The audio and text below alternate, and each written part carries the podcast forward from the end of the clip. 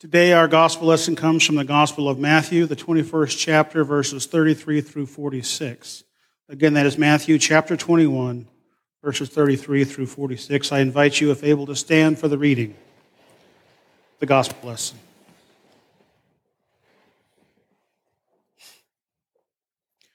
Listen to another parable. There was a landowner who planted a vineyard, put a fence around it, dug a wine press in it, and built a watchtower. Then he leased it to some tenants and went to another country. When the harvest time had come, he sent his slaves to the tenants to collect his produce. But the tenants seized his slaves, and they beat one and killed one and stoned another. Again, he sent other slaves, more than the first, and they treated them in the same way. Finally, he sent his son to them, saying, They will respect my son. But when the tenants saw the son, they said to themselves, This is the heir.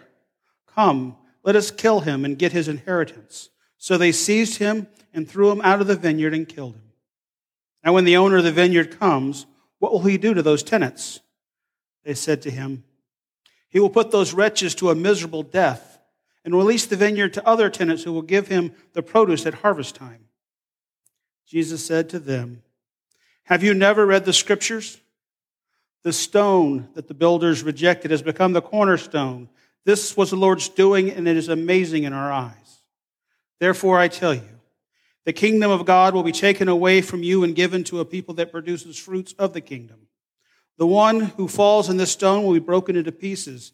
It will crush anyone on whom it falls.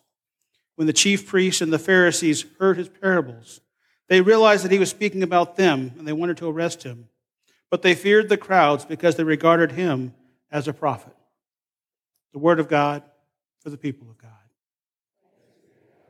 Amen.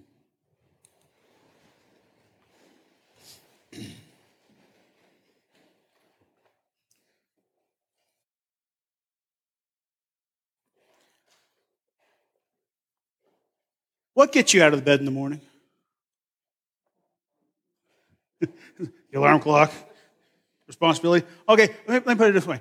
What excites you? What motivates you? What, what, I'm not just talking about getting out of bed because you have to, but what gets you going because there's something to go to? What are some of these things? And I'm not asking for a shout out, just think about it for a second. Think about the things in your lives that you're passionate about, things that energize you, things that you get pumped up about, things that when you're doing them or when you're getting ready to do them or when you're even thinking about the last time you did it, you just feel good about it. I mean, I'm hoping we all have at least a couple things like that. If I started playing Rocky Top right now, how many of y'all would sing along? Now, I know there's a few people that go, oh, my alma mater. It's like, I know, but I mean, I could have gone with, uh, you know, glory, glory to old Georgia, but I figure y'all probably wouldn't be as enthusiastic, although I think my wife would, would sing with that one. And because she's so nice, y'all would just let her. With that, let me ask you another question. This one's a little leading. How do you identify? Now, these days, I know you, that question gets asked, and I'm not talking about the modern version of that. I'm talking about how do you as a person identify yourself? Again, are you a football fan? And if you are, of what team? Are you a musician? Are you an artist? Are you an ardent planter of flowers with a green thumb? Are you a patriot? What are the things that make up who you are? In other words, how do you identify? What are the things that you're proud of? For me, there's a few. I'm proud to let you know that I'm an Eagle Scout. Um, I'm an old Eagle Scout. I used to say I was an Eagle Scout, but then someone says, Oh, you're always an Eagle Scout. I said, Okay, fair enough. I can still tie most of the knots, so I'll take that. I'm a veteran. I'm very proud of my service. Um, I'm a married man and been married to the same woman, and she's tolerated me for over 30 years, so I'm pretty proud of that. I'm a father. I have a wonderful son. I'm proud of that. I was called into the ministry to serve the Lord not because I was good enough or because I deserved it, but because that was God's will. I'm very proud of that. So these are some of the ways in which I identify myself and list some of the things that I'm accomplished in. And we all have it. And I know I said that make me pride, make me proud. I'm talking about pride like beware of pride before you know, pride cometh before the fall. I'm not talking about that kind. I'm not talking overly proud or so proud that you think you're better than somebody else, but we all have something that we know is distinct to us, something that God has given to us, some part of our character or experience in life that helps shape who we are. And we're proud of that. Amen? Okay, just make sure you're, you're, on board with me because sometimes, you know, we start talking about pride, people go, oh, no, I'm not proud of anything. No, I'm not talking about the, the, the, the bad pride. I'm talking about just that pride that, again, motivates you, makes you interested in things. That today is kind of what we need to look at in the Jewish community. The Jews had reason to be proud. We are Hebrews, after all, or they are. Israelites, sons and daughters of Abraham, the one whom God called into special relationship with him. The 12 tribes of Israel were who God was working his salvation and plan in this world, and they knew it. They were God's chosen ones. They had a right to be proud, even though most of the time they had other kings over them, but they had the glory days. We remember the story of David and Solomon, and then it kind of tapers off. But there was a time when they were a sovereign kingdom unto themselves, and so they remember that.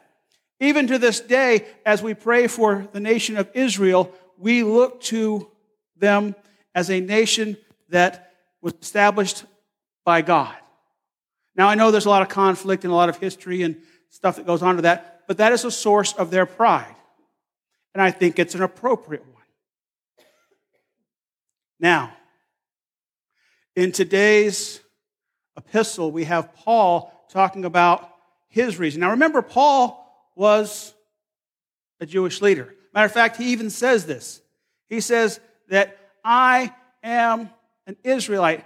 Matter of fact, I am so Jewish, I was circumcised on the eighth day. In other words, he did everything according to the law. I mean, we all know that that there are certain things that we do that we go, okay, you know, I bet there were probably some families that couldn't get there. They're waiting for grandma to come in, and they might have let the bris slip to the 18th day. Because, I mean, come on, he's a little baby. You're not really going to know. But it was very important. The eighth day was the command. And so Paul says, My family has followed the commands. I have followed the commands. I am a Hebrew among Hebrews. In other words, I am chosen among those who are chosen. I am from the tribe of Benjamin. Now, anybody know why that's important?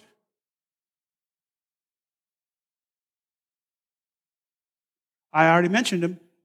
King David was from the tribe of Benjamin. To be able to tie yourself back to the greatest king that we've ever had, I am in that lineage. I'm a Pharisee. I'm a leader in the church. I've studied the law. Matter of fact, I'm zealous. I'm righteous. I am blameless before the law. Paul lists all of his credentials. And it sounds kind of like he's bragging, right? But let me ask you this if you were going into a job interview or having a discussion or trying to prove why you belong somewhere, would it be wrong to share all that information? I mean, granted, if he walked around with this on a t shirt every day, that probably would slip into that prideful part that's not good. But Paul was, in fact, involved in a discussion with others who really weren't sure that he should be the guy carrying the banner to the Gentiles. He really shouldn't be doing the things that he was doing because he had a checkered past. Remember, this was the same Paul. Again, Pharisee, he claims it. That meant that he persecuted the church. He even mentions his persecution.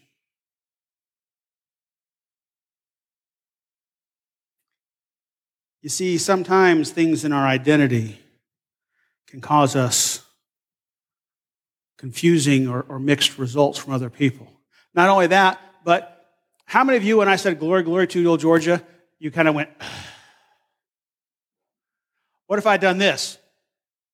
You would have stoned me. I, I take it back. I just play it. But you see how quickly our tribalism, our identities get riled up? Sometimes good, sometimes bad. Sometimes when we compare ourselves and say, I am this person, what do you think the other Jews around Paul, when he says, I am from the tribe of Benjamin, they go, Reuben wasn't so bad. I mean, nobody knows much about Dan. Can we just give him a break? Our identities cause us to be in conflict. Matter of fact, last week we talked about conflict. This week, our gospel is about conflict. Next week, there'll be even more. You see, Jesus was in conflict with the Jews who I went over their credentials. This is why they, you know, sometimes they go, well, what's their problem? Why don't they just listen to him? Because they were the authorities. He was an outsider. In truth, they had lots of reasons not to listen to him. If somebody came here from California and told us how to run our government in Trenton, how many of you would be willing to listen to that person just based on the fact of where they're from?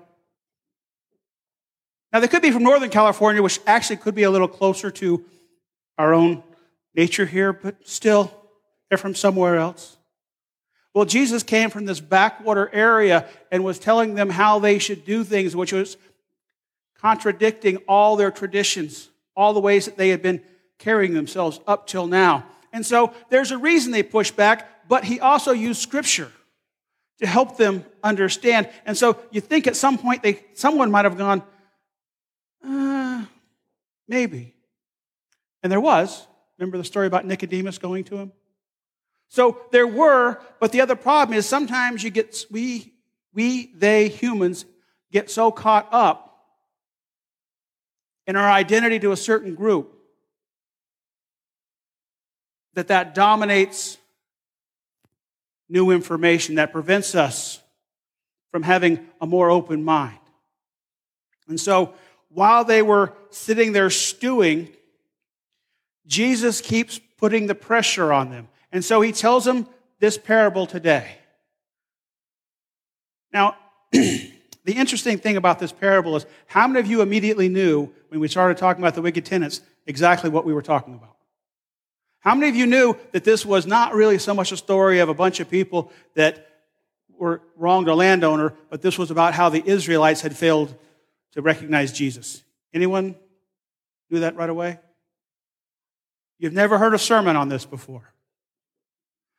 We're just not going to raise our hands and sure, okay, it's okay. I believe that that's pretty evident to us, except that if you've never heard the story before, it kind of springs up on you. I mentioned David several times. Just quick test on this one. Show of hands, how many think that David was a great king over Israel? You don't have to raise your hand. Keep them below the shoulder if you want. You know, those of you that are former Baptists, go ahead and show up the rest. Come on, you can do it. You can even wave. You can do two of them. Oh, I wish I had a camera on this side. I love the faces. He was a great king, but he also had a great flaw. Anybody remember a name Bathsheba? That was a bad day. Now, interesting part about this is there was a prophet, a guy sent by God,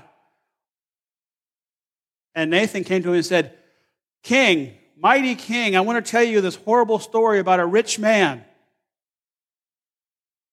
who had a servant working on his property. And this servant had one small little lamb. It was all the property this person owned. And yet someone was coming to visit this rich man. And instead of taking from his own flock and from his own stores, he went and took this poor servant's lamb and he slaughtered it in order to feed the guest. That's pretty tacky, right? And of course, David goes, he should repay this lamb fourfold, which actually was the Levitical code and custom if you wrongly took somebody's livestock.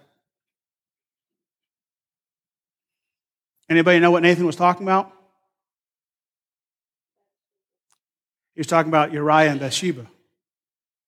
And he said, This rich man is you. You see, sometimes when someone tells us a story, we should be very careful and listen to it before we start talking. Jesus was telling them this story, and I think some of them got it, but I think some of them didn't. And when he finished, just to make sure, he went back and quoted another scripture from the Psalms. He said, Remember what it says in Scripture, or do not know what it says in the Scripture, or have you never heard? Well, let me tell you. The stone that the builders rejected has become the cornerstone. And it has been the Lord God who has done this, and it is marvelous. In other words, he's right out telling them, okay, you want interpretation of this? You have rejected me. You have not listened to the prophets. You have not listened to the scriptures. You have not paid attention and discovered what you should have discovered by now, and you have rejected me and my ministry. But God has made me the cornerstone of all ministry. God has put me in the center of it. And not only that, but anyone who falls, in other words, anyone who goes against this will break into pieces, and anyone who the Lord goes against will be killed. And they knew he was talking about them, and they got mad, as you can expect. Thank goodness we're past that these days. Amen? Yeah. You know, when I was overseas, one of the most embarrassing things I ever saw were people acting just completely foolish. And then when confronted, say, Hey, I'm an American. Like that's somehow supposed to get them off the hook for being a jerk. Say, Well, you're an American. You're an embarrassment to us all. Same token, I've seen people doing awful things, and when confronted, say, But I'm a Christian. That's even worse. Because you do not want that person representing you. But let's face it, each one of us has either said or done sometimes, well, I'm a good person. Has anybody ever qualified with that? Or I'm a good Christian. I'm this or I'm that. But here's the problem with making that claim. We make the profession solo Cristo, which is only Christ. In other words, as Paul says, you know what? All these things that I just told you about myself that I should be so proud of, it's all garbage. It's all useless. The only thing that matters is Jesus Christ himself. Christ alone is righteous. And my righteousness only comes through him, not because I've earned it, not because I deserve it. I haven't gotten there yet. I'm still striving, but it is for Christ alone to establish my worthiness. And so I would warn you, as Jesus tried to warn these leaders, if you think just being a good person is good enough, if you think just because you're in church today and you know the hymns, if you think just because you've said the right words and you're usually a decent individual, that that is enough, that somehow you are now deserving of the title of Christ follower or Christian, be wary. It's so easy to become one of those wicked tenants, thinking you are entitled and deserving. The simple truth is we're not. The even better truth is that in spite of that fact, while we were yet sinners, Christ still died for us. The great fact is that regardless of the fact that we ourselves could not earn our way back in or reconnect with God, that God never lost that connection. Even though we fail to keep his covenants and decree, God never fails to keep his promises. And so the good news through Jesus Christ, even though none of us is righteous, we are made righteous for his name's sake. Amen. Praise God. Glory, glory. Hallelujah. Let us pray.